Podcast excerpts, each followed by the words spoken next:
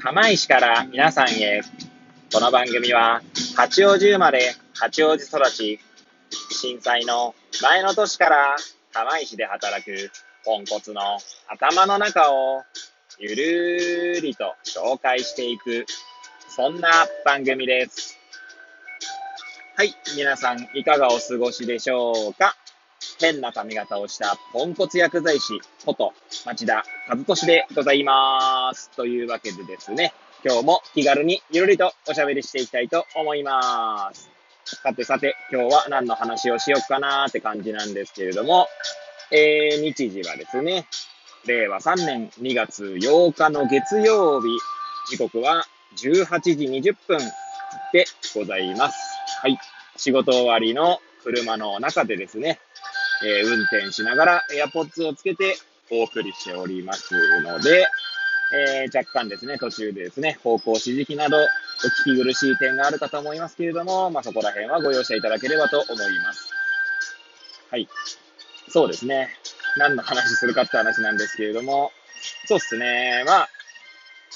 薬剤師としてですね、まあ一応私はポンコツ薬剤師としていろいろ、まあ、いろいろでもないですね。まあ日々、まあ、仕事してるんですけれども、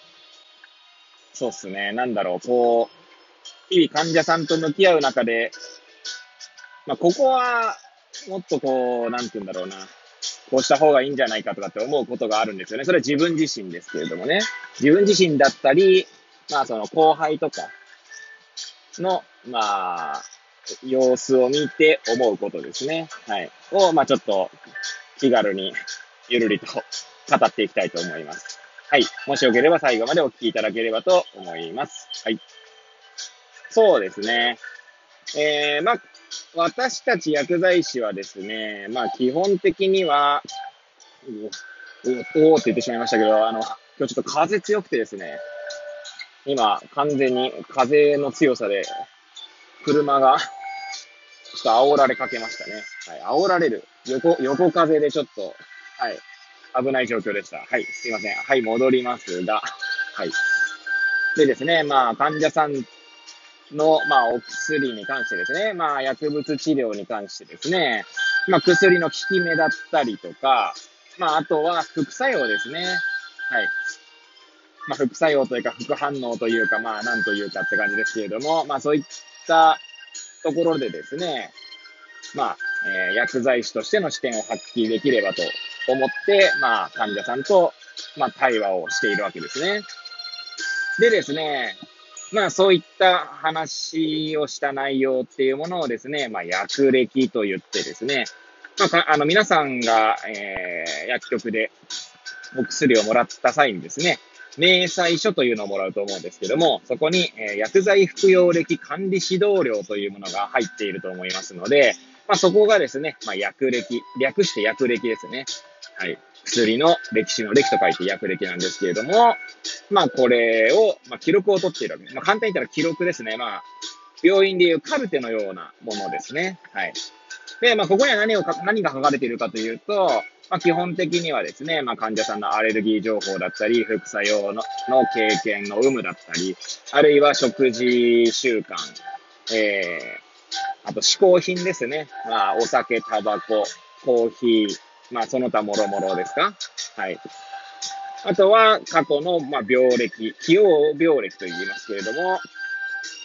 まあ、例えば、昔、十二章海洋をやったことがあるよとか、そういった情報だったりとかですね。まあ、そういうのは基本的には書いてありますね。まあ、それ以外にもですね、私なんかは患者さんの、まあ、生活状況、例えば、まあ、え日中は独居なのかどうかとかですね。日中は一人なのか、あるいは家族と同居しているのかとかですね。まあ、あるいは仕事は何なのかとかですね。まあ、そういった患者さんの背景だったりですね。まあ、食事の回数とかも書いたりとか、あとは睡眠状況とかですね。睡眠状況とか、もう、要は何て言うんですかね。あまりこう、変動がなさそうな情報だったり、あと介護保険サービスを使ってるかとかですね。はい。まあ仕事の、してるんだったら仕事の内容だったりとか。で、まあこんなの何に使うかっていう話なんですけれども、まあ仕事もですね、例えば外でですね、まあ日中炎天、まあ夏場だったら炎天下で仕事をする可能性がある人であれば、まあ脱水とかね、そういった状況になりやすかったりするわけですね。まあそういったことでですね、まあお薬で、まあだ、例えば脱水になった場合にリスクが高いお薬が出てないかどうかとか、あるいは脱水になりやすいお薬、まあ利尿薬とかですかね。はい。まあ、そういう場合は水分補給の重要性を、まあ、患者さんに理解してもらったりってこともあるかと思いますし、はい。まあ、副作用の諸症状を理解してもらうことで、まあ、体調法を患者さんに理解してもらったりとか、まあ、そういったこともありますよね。まあ、あるいは生活状況によっては、まあ、なんだろう、認知機能とかどうなのかなっていう想像したりすることもありますよね。はい。まあ、そういった感じで薬歴というものがあります。はい。で、まあ、それをね、記録を取るんですけれども、まあ、その記録を取る際にですね、まあ、冒頭申し上げたように、まあ、その、新人の人、新人の人って言い方も変ですね。まあ、まだ経験が、まあ、浅いと、まあ、新しいお薬とか出て出た時に特に顕著なんですけれども、まあ、新人だけじゃないですね。まあ、あの、ベテランの方とかでも、いや、そこは書いといた、書いといてほしいなっていうことはありますよね。っていうのが、まあ、例えばですね、眠りの、眠りというか睡眠に関するお薬とかが処方になった場合ですね。まあ、そもそも睡眠の状況がどうなのかっていう、まあ、飲む前の状況ですよね。そういったものを、まあ、やっぱり確認した上でですね、そういった記録を取っておかないと次に、まあ、ね、自分が投薬するならまだも、まだしもでも、でもまあね、忘れてしまったりしますので、やはりその飲んだ後どうだったのかっていう変化を見るためにも、まあ、その飲む前の状態を知らないと、まあね、わかんないですよね。で、もちろんですね、その、そういった数字の変化だけじゃなくて、患者さんの感覚的なところもあるかとは思うんですけどでも、それもそれでですね、患者さんの感覚としてどうだったのか、そして、具体的な状態がどうだったのかっていう、まあ、つまり主観的な情、患者さんの主観的な情報と、まあ、客観的な情報という意味でですね、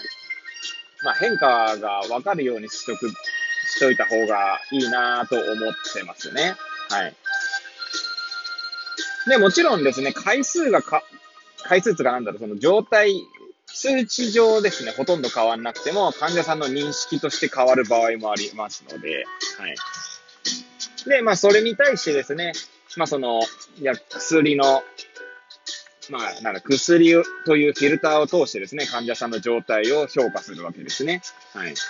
まあ、もちろんそれで患者さんが満足すればそれでいいっていう見方をすることもあります。はい。なまあ、あとはね、こういろんな視点で評価するんですけれども、まあ、その評価をするためにもですね、まあ、前、その飲む前にはどういう状態でどういうところに不満があって、そしてどうな、どうなりたいのかですね。まあ、眠りで言えば、えー、私、まあ、例えばですね、その人が、まあ、そもそも寝つきが悪くて困っていると。ね。で、例えば9時に、えー、なんだ、床につく、まあ、ベッドに入るけれども、眠れなくって、